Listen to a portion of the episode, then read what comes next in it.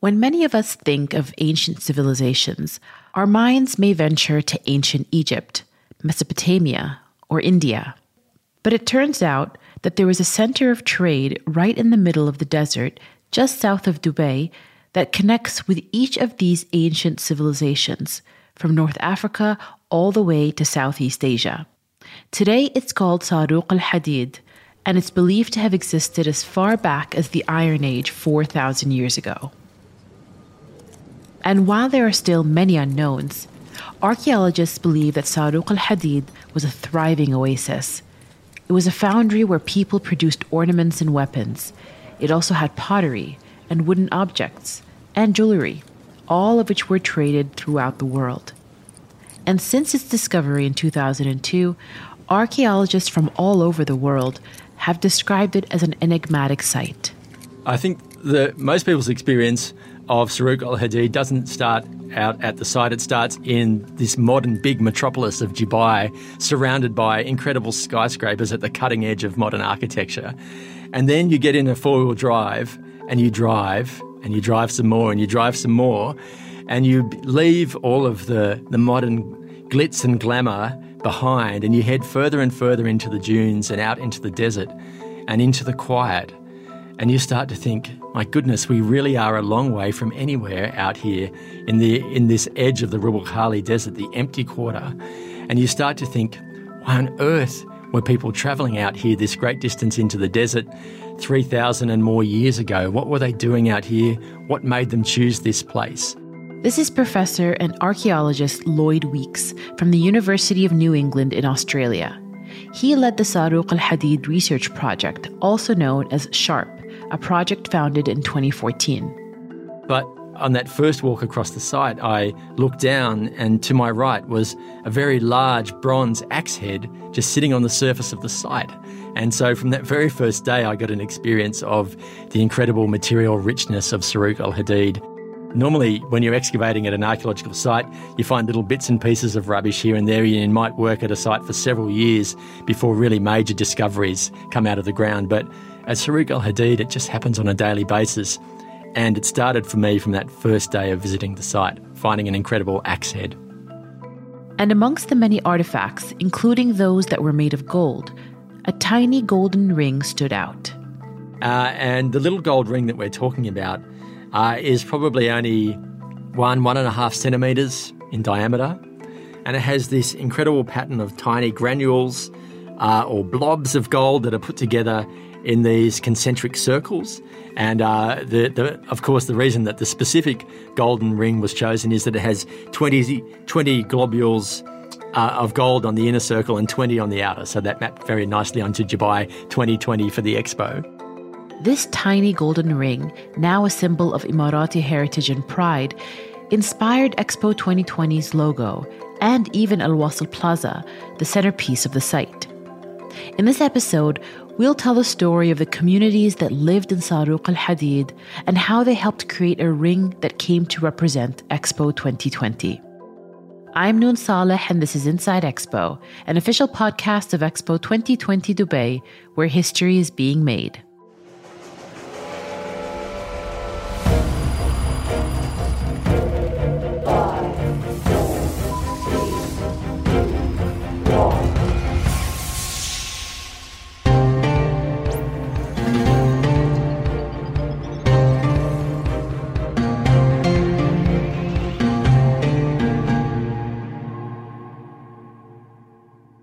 In 2002, Saruq al Hadid was discovered from a place you'd least expect a helicopter. You know, the story is His Highness the Sheikh Mohammed bin Rashid was flying in a helicopter over the desert, and mashallah, he, he knows the desert inside out.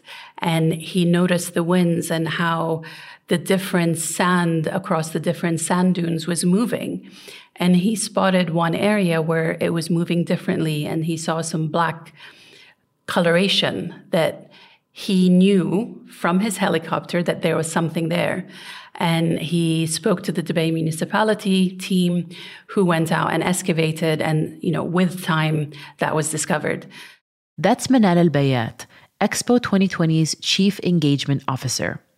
And that discovery she described led to a long excavation process that continues till this day. Thousands of artifacts have been found. Several archaeology research teams from all over the world joined forces to share knowledge and collaborate on Saruq al Hadid research.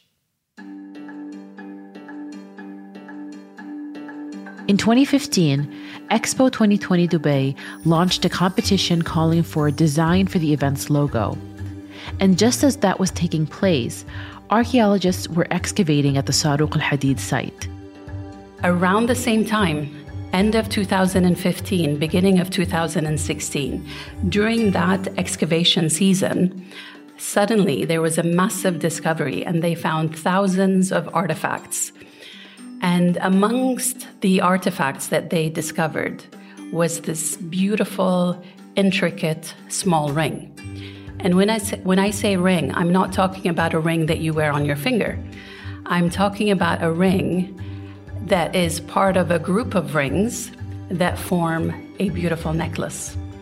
And at that point in time, it was it was fate because we put out a call to the community and our ancestors decided to respond, and we got a gift from history that we couldn't ignore. And that ring that symbolized unity, that symbolized amazing craftsmanship and innovation and skillsmanship, that ring that showed that the collective can be greater than the individual in terms of coming together was something that we, we just absolutely couldn't ignore. And based on that, it inspired our expo logo, which also inspired the beating heart of the expo site, Al Wasl Plaza. And it inspired so many other things across our journey, uh, on site and off site. A center of innovation, gatherings, and exchange of knowledge, Saruq al Hadid in many ways symbolizes what Expo 2020 is all about bringing people from all over the world to share knowledge and ideas. It's also a symbol for Dubai today, a center of trade connecting Asia, the Middle East, and Africa. And while we don't have a name yet for the communities that live there, archaeologists believe that it was a site where several civilizations lived across centuries, starting as far back as prehistoric times. What we know about the people who, who lived and occupied the site uh, varies from time to time. Uh, and the one thing that we've learnt from intensive fieldwork at Saruq al Hadid is that it's not just the site of rumour that it first seemed this incredible Iron Age smelting site out in the desert. In fact, Saruq al Hadid was used by humans occupied by people over thousands of years, stretching back as far as the Neolithic period, when uh, herders uh, may have travelled out from the coast into the desert uh, during periods of higher rainfall when there would have been resources to water their, their flocks of animals as well as opportunities to hunt wild animals. And that this occupation of the site continued from the Neolithic period through into the Bronze Age when people were also engaged in periodic visits to the site for the purposes of herding and especially hunting. Uh, and then the site changes again in the Iron Age when we start to see those uh, hunting activities replaced by uh, activities related to craft work like metal production, but also very intensive cultic activities and the deposition of artefacts in what look to us to be clearly ritual contexts. And then the site changed again after the Iron Age. It looks as though it was used even as late as the early Islamic period, when people revisited the site and began smelting metal there again, and perhaps began scavenging through some of the earlier metal remains to see if they could be recycled and reprocessed. So Saruq al Hadid is a site that changes dramatically through time. According to Professor Lloyd, what makes Saruq al Hadid unique and difficult to excavate or analyze is that its inhabitants did not leave any forms of documentation behind. This makes it very challenging for archaeologists, unlike other ancient civilizations, such as Egypt, where there is ample documentation. Here is Dr. Mansour Boraik, the principal archaeologist at the Dubai municipality that first took on the project in 2014. You don't have any texts, you have, don't have any inscriptions to tell you the history of the, of the area here or the sites here. You, you, are, you are depending on the uh, comparison study. We call it in archaeology a comparison study. We are comparing what we found with the other uh, cultures or other civilizations to know exactly the, the chronology and the date of these artifacts. But how did these people manage to smelt and cast iron in the middle of a desert? Where did they get their tools and elements like charcoal from? And how did they do so so far away from mining sources like the nearby Hajar Mountains? There were beautiful artifacts of bronze, big axes and swords, uh, bangles, vessels, other kinds of materials, which were really surprising to find uh, on a metallurgical site. Uh, so, in our minds, if we think of it being an important metal production site, well, where would you produce metals. You'd produce them in the mountains close to the ore sources where you have good access to wood for fuel for metalworking operations. You wouldn't do it out in the desert where both of those resources are very scarce. But Saruq al Hadid was also a metal casting site. Dr. Boraik vividly remembers a day in 2017 when he got to see for himself and found a large piece of gold under the dunes. I was in the early morning with the workers uh, suddenly we were brushing the sand and it came from the sand you know this uh, glimpse of the gold the bright of the gold. Can you imagine? And i said oh gold but a big piece it's a big piece and you know always the gold in Saru- at Saruq al-Hadid site came in small tiny pieces not big pieces like this. And i found uh, a model of a crown from solid gold and it came from the sand. It was, for me, it was a great moment for me. Why would all of these incredible artifacts be left behind at the site? Was the site somehow abandoned at some point in the past? Were there reasons why people left this material? Did it have some other kind of explanation? Was it deliberately left in the ground? And while there are many unanswered questions, Dr. Boraik says there is evidence that the people of Saruq al Hadid were highly organized because of the way that the land was divided. He believes they split their roles into various teams. We found that they divided the site to different areas. In ancient time, this people was not working haphazard, was not working individually. There was a strong administration running this work. Just 400 meters away from the main site, Dr. Boraik and his team discovered an area where people chopped trees to create charcoal. This helped them smelt iron and copper.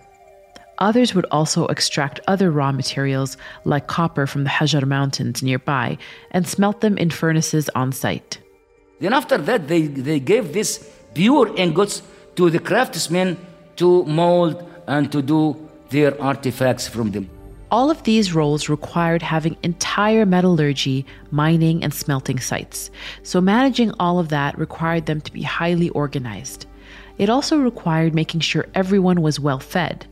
That meant teams doing everything from farming to raising livestock to cooking. We found, you know, a lot of animal bones.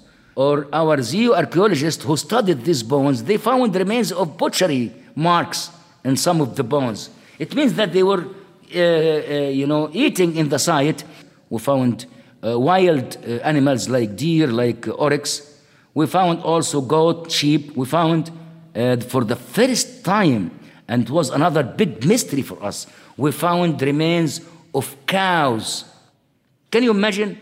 Cows needs a special environment. They also had teams of protectors to keep everyone safe from outside invaders.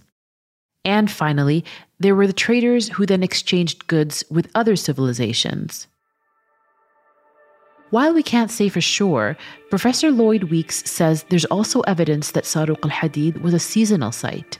People gathered there regularly for many different reasons, but they would leave periodically and then come back. When, when me and my uh, teammates tend to talk about Saruq al Hadid, we call, we call it a persistent place. And this is, means it's just a place that people came back to again and again and again and again. One reason that they went there seasonally was for social rituals. Picture festivals.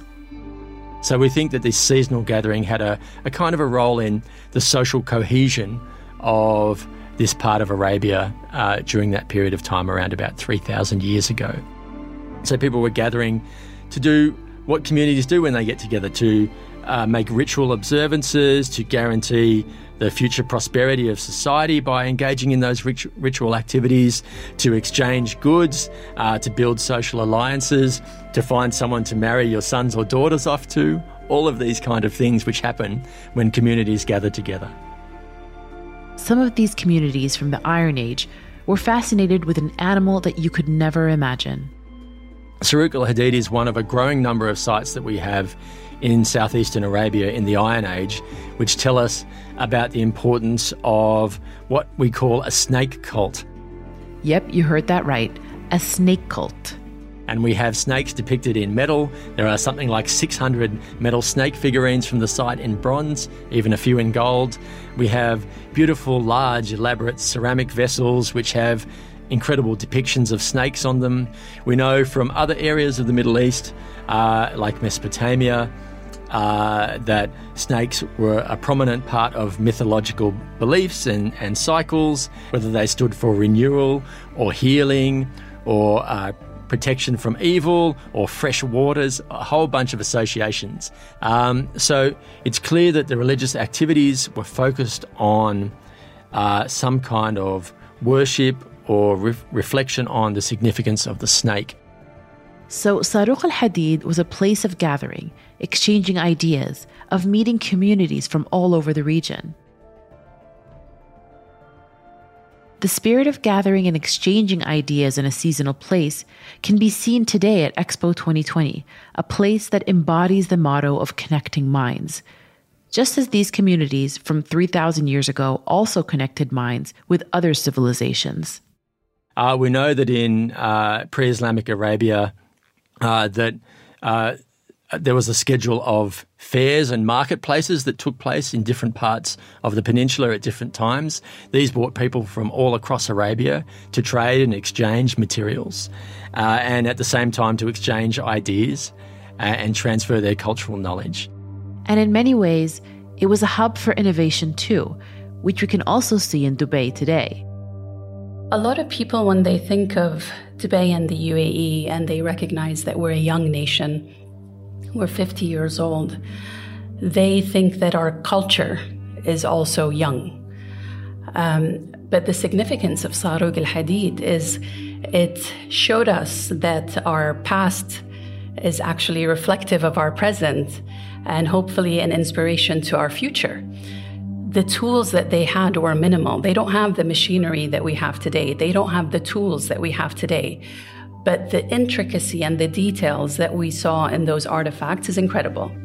And that spirit of innovation turned into physical exchange, as Saruq al Hadid was also a center of trade. Then you have the trading stamps that were fi- found in Saruq al Hadid that showed that people of this community were traders and they were a hub for trade and uh, they were trading with many civilizations across the world. We're not fully sure how Saruq al Hadid linked with the wider world, but archaeologists believe trade was central to life at the site. Many of the excavated objects have designs that seem influenced by other cultures and civilizations, including the Indus Valley, ancient Egypt, and Mesopotamia. And what was clear is that they were able to flourish with all kinds of precious metals and materials. And that's part of the reason why the golden ring was chosen to be the theme and logo for Expo 2020. It represents the historical roots of Dubai over thousands of years as a meeting place of civilizations both in the past and the present. I think the ring is a great artifact on a number of levels. Firstly, because it's made of gold, I mean, I think this is a cross cultural understanding of something that's significant and valuable and precious, right? Um, no matter where you come from in the world, I think there's an understanding that this small, beautiful gold ring was precious. It was precious to someone who owned it in the past. And we can all uh, get into the headspace of understanding why that might have been the case. And I think another reason that the gold ring is important is because, like much of the rest of the site, there are more questions than answers about it. We don't know exactly what it was used for. We don't know exactly where it was made or where it came from. And we don't know exactly its significance to the person who deposited it at the site in the past. And so all of these uncertainties, all of these questions are help us to start to think about what society may have been like during this period 3,000 years ago in the early Iron Age. They draw us into thinking about the UAE's past and the UAE's cultural heritage. And it is so reflective of who Dubai is. Dubai hosts the world. Dubai is a hub for the world.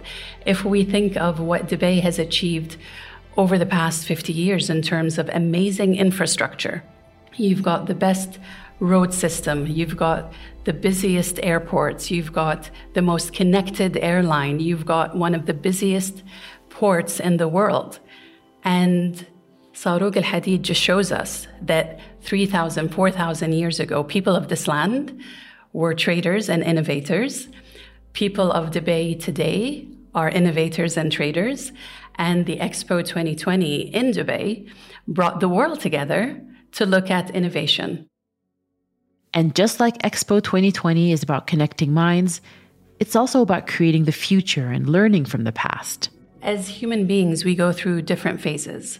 Um, from a young child who is extremely dependent on their parents to a teenager who is rebelling and is trying to discover and learn and understand, to a young adult that believes they know everything.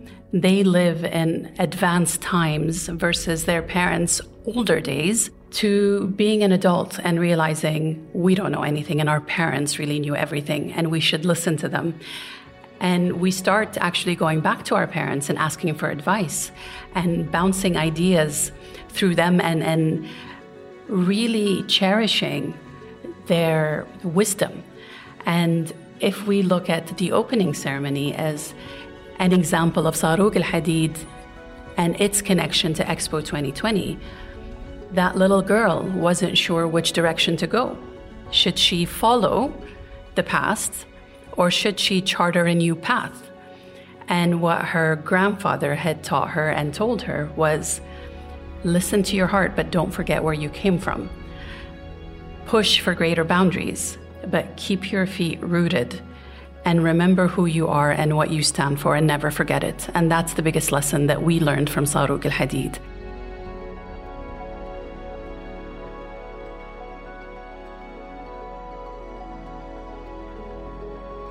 Inside Expo takes you behind the scenes at Expo 2020 Dubai, sharing our stories and others across the 170 year history of this global event.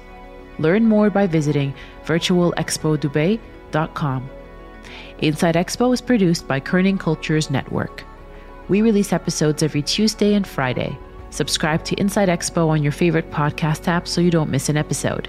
If you enjoyed the show, share it with your friends and leave us a review.